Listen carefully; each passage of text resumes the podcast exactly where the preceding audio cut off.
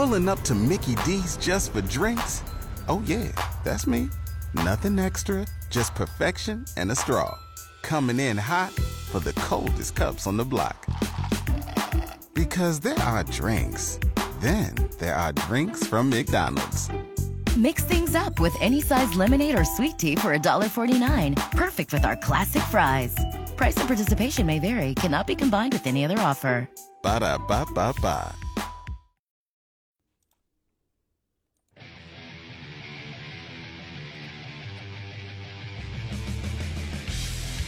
The 2023-24 men and women's college basketball season has officially tipped off, which means it's time to start releasing our weekly episodes of the official podcast of the Horizon League. Justin Kinner with you here for another exciting season, and we always use the first episode to dive into the State of the Union, if you will. And I can't think of a better way to tip off every basketball season right here on the official podcast of the Horizon League than to be joined by the commissioner of the Horizon League herself, Ms. Julie Roe Lach. Julie, it has been a while. Always a pleasure. I hope you are doing well. Welcome. Thanks, Justin. Always good to hear your voice. And yes, basketball season is upon us, so it's time for us to connect. No, no doubt. And I think before we go any further, I would definitely like to talk about, you know, there's an announcement made about a month or two ago um, about the Horizon League brand recharge. And I want to start there, Julie. Let's start right there. So, what led to this brand recharge? And now that we're a couple months into this, you know, how good do you feel about it? Well, I feel great now. So, I'll take the, the easy question first.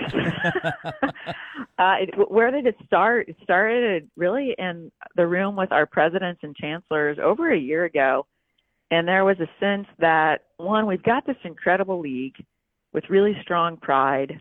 We have some really uh, strong unifiers across our league, and they they thought, and I agreed that it was time to really crystallize what is that, what what is special about the Horizon League, what's distinctive about us, and then how do we do really a better job of pulling that through to build that pride even stronger on our campuses and, and our communities. So it started with our presidents and chancellors, and I I really credit them for having that vision, and then we ran with it with the recharge, with the changes that have been implemented, Julie, uh, simply put, today's Horizon League versus yesterday's Horizon League, last year's Horizon League, simply put, what's different? What makes today's Horizon League different than years past? When we started, it was not just let's get a new logo. Mm-hmm. In fact, I was like, look, our logo's good, but let's go back to why the heck we have it. What is that arc? Why are we named the Horizon League? And we got a little philosophical, but in a good way. And I've talked with our student athletes, our coaches, our administrators about this. There is something special about the horizon because it is where the earth and sky meet, just like the seamlessness of our student and students and athletes.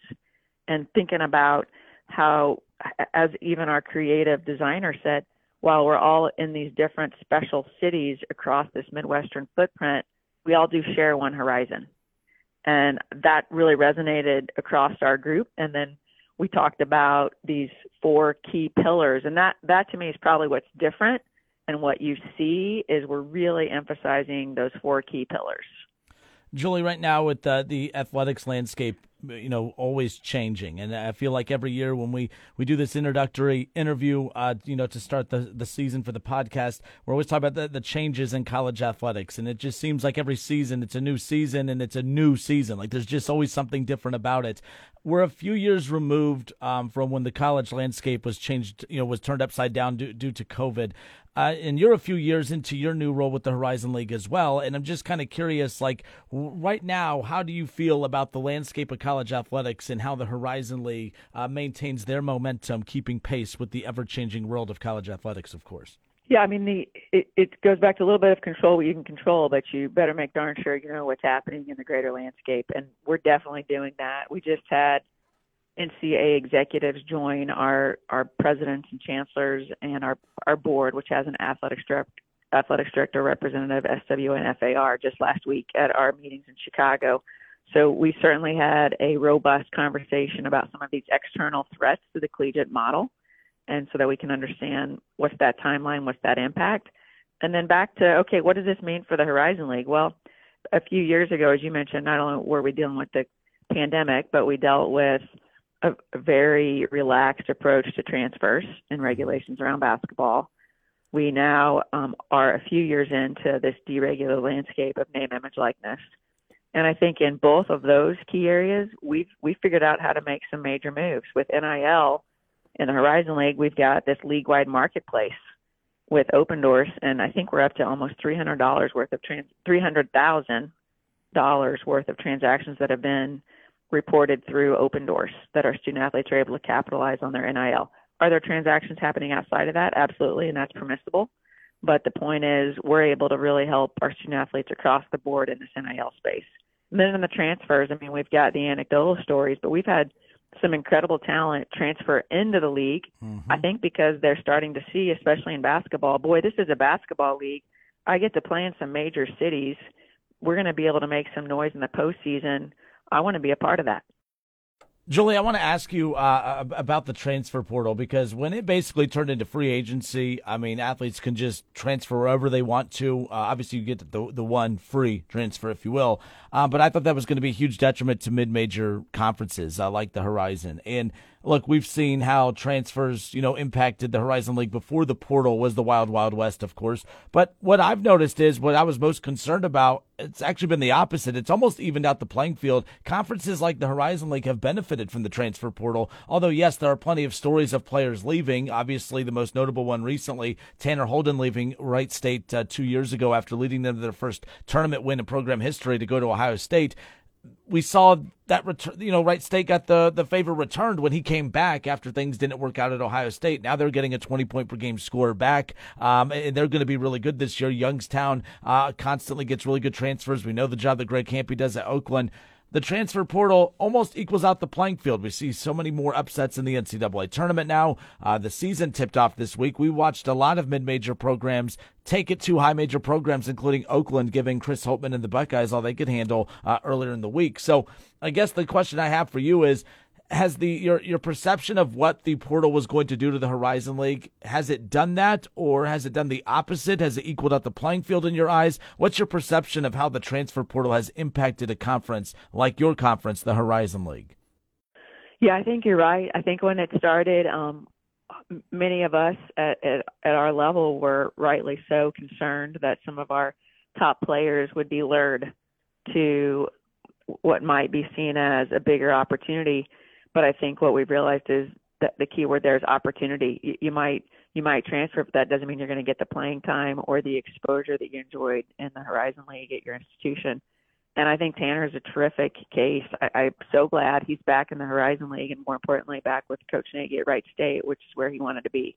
I think that's a great example that the grass is not always greener, mm-hmm. per se. Um, and and I'm excited that he's back to compete here but to your point, of course, we've lost some top talent um, to other leagues, uh, but that's okay. I mean, that's also part of providing increased mobility to student athletes. On the other hand, to your point, I mean, Jamal Cain transfers in from a Big East school to Oakland and mm-hmm. was terrific, first team All Leaguer. I mean, he uh, just amazing talent to come into the league and really thrived with Coach Kampe and the system that he had there. So I think, to your point, um, it's not all bad, right? and it's also I give a ton of credit to our coaches because a lot of this change is you can either complain about it or embrace it. And I think they've embraced it. They've embraced NIL. They've embraced the transfer portal. They've had to change their model of recruiting and retention, and they've done it. I think we've we've got a great room of coaches right now who are really rising to those challenges.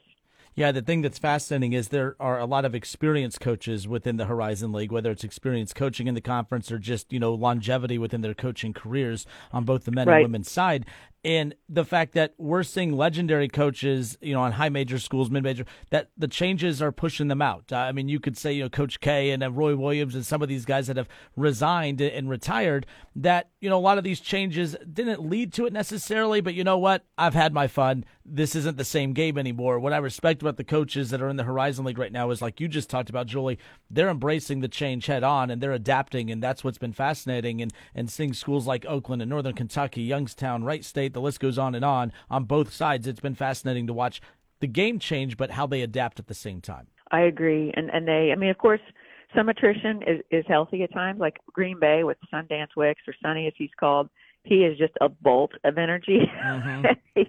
and he's brought, um, I think, really energized that program.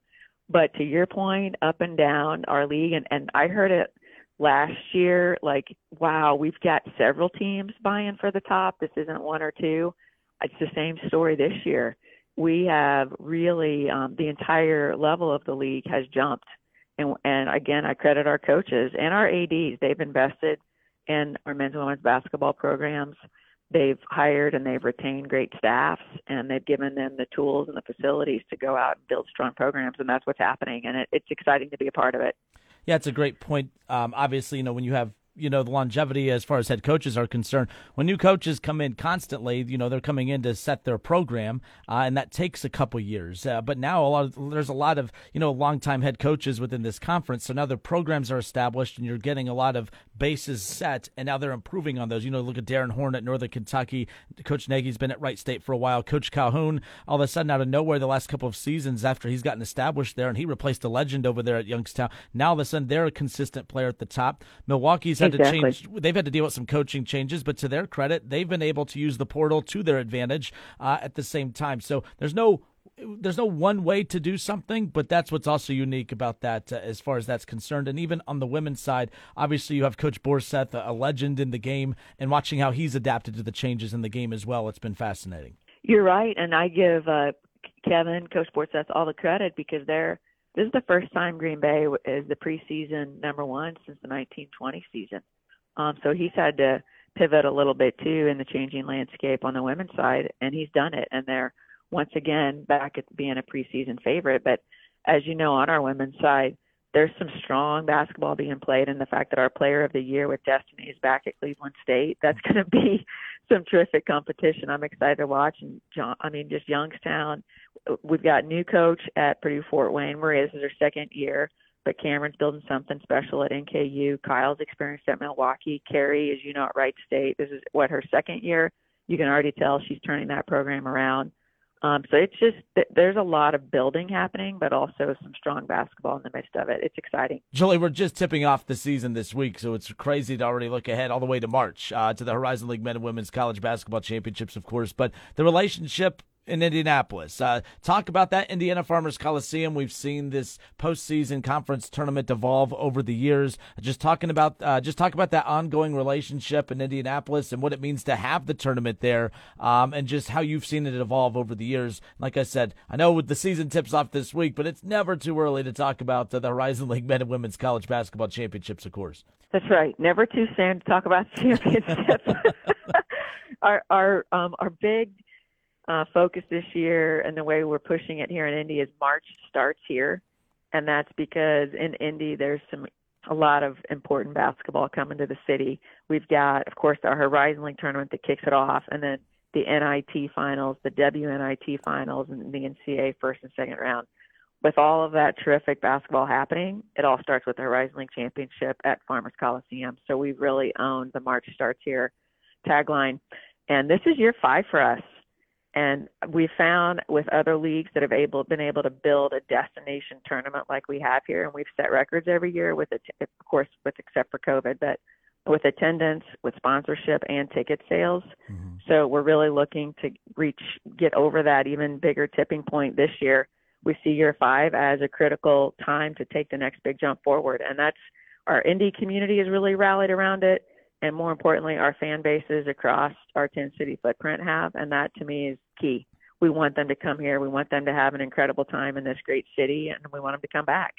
Julie Roe Lach, the commissioner of the Horizon League, awesome enough to join us here on the tip off episode of Reach the Horizon, the official podcast of the Horizon League. Julie, send us out with this. There was big news made about a few weeks ago regarding the, the future of the NIT and how it's going to be formatted and how teams are going to qualify for this and it doesn't and it impacts mid-major conferences but not in a positive way. Uh, you know the fallback of the nit has always been the fact that okay every team goes into the season hoping to win the conference tournament uh, at the end of the season to punch their ticket to the ncaa tournament. But the fallout the fallback has always been well if we don't get hot at the right time we at least have the nit and that big stage to play on well, that rug may have been pulled out of underneath mid major conferences like the Horizon. And I'm curious your thoughts as a commissioner, as the commissioner of the Horizon League, when you heard that news, how devastating is that? How much of an impact is that negatively for a conference like the Horizon, in your opinion? Yeah, I, it's this was big news, and we were from the Horizon League standpoint, as a Division One commissioner, I was disappointed and unfortunately surprised. Um, usually, the NCAA does a tremendous job of front end communication and collaboration on these big decisions. Uh, unfortunately, this did not enjoy either that communication or collaboration. So the news is dropped last Friday afternoon, as you know. Mm-hmm. Um, of course, I hear from several of our athletic directors and coaches expressing dis- disappointment, and that's diplomatic on my part. and, and as well as I reached out to my other commissioner peers who also did not have a heads up on this. But it's a big deal for all the reasons you just said. Right now, as you know, we're, we've been talking, our league is incredibly competitive and just getting better every year for whoever that team is that wins the regular season championship. That's a big darn deal. And for them to know that if they're not able to deliver the Horizon League championship here in Indianapolis at the Coliseum on March 12th, then they still have an opportunity to play in the NIT. That's significant. So, and to strip that away on the eve of the basketball season is really hard to get our my mind around, and I definitely don't support it. So we're there are commissioner calls happening. We're reaching out to the NCAA to understand how did this happen? Why did this happen? And as I keep saying, what's the path forward? This has been announced as a one year um, decision. What does that mean? Hmm. and how do we get back to providing this meaningful opportunity to our teams on a go forward basis? Julie, are you worried that this is maybe a, uh, you know, we're going to start with the NIT before we make drastic changes to the NCAA tournament where we're talking auto bids from every conference out there? I mean, are you concerned that this could be a precursor to that?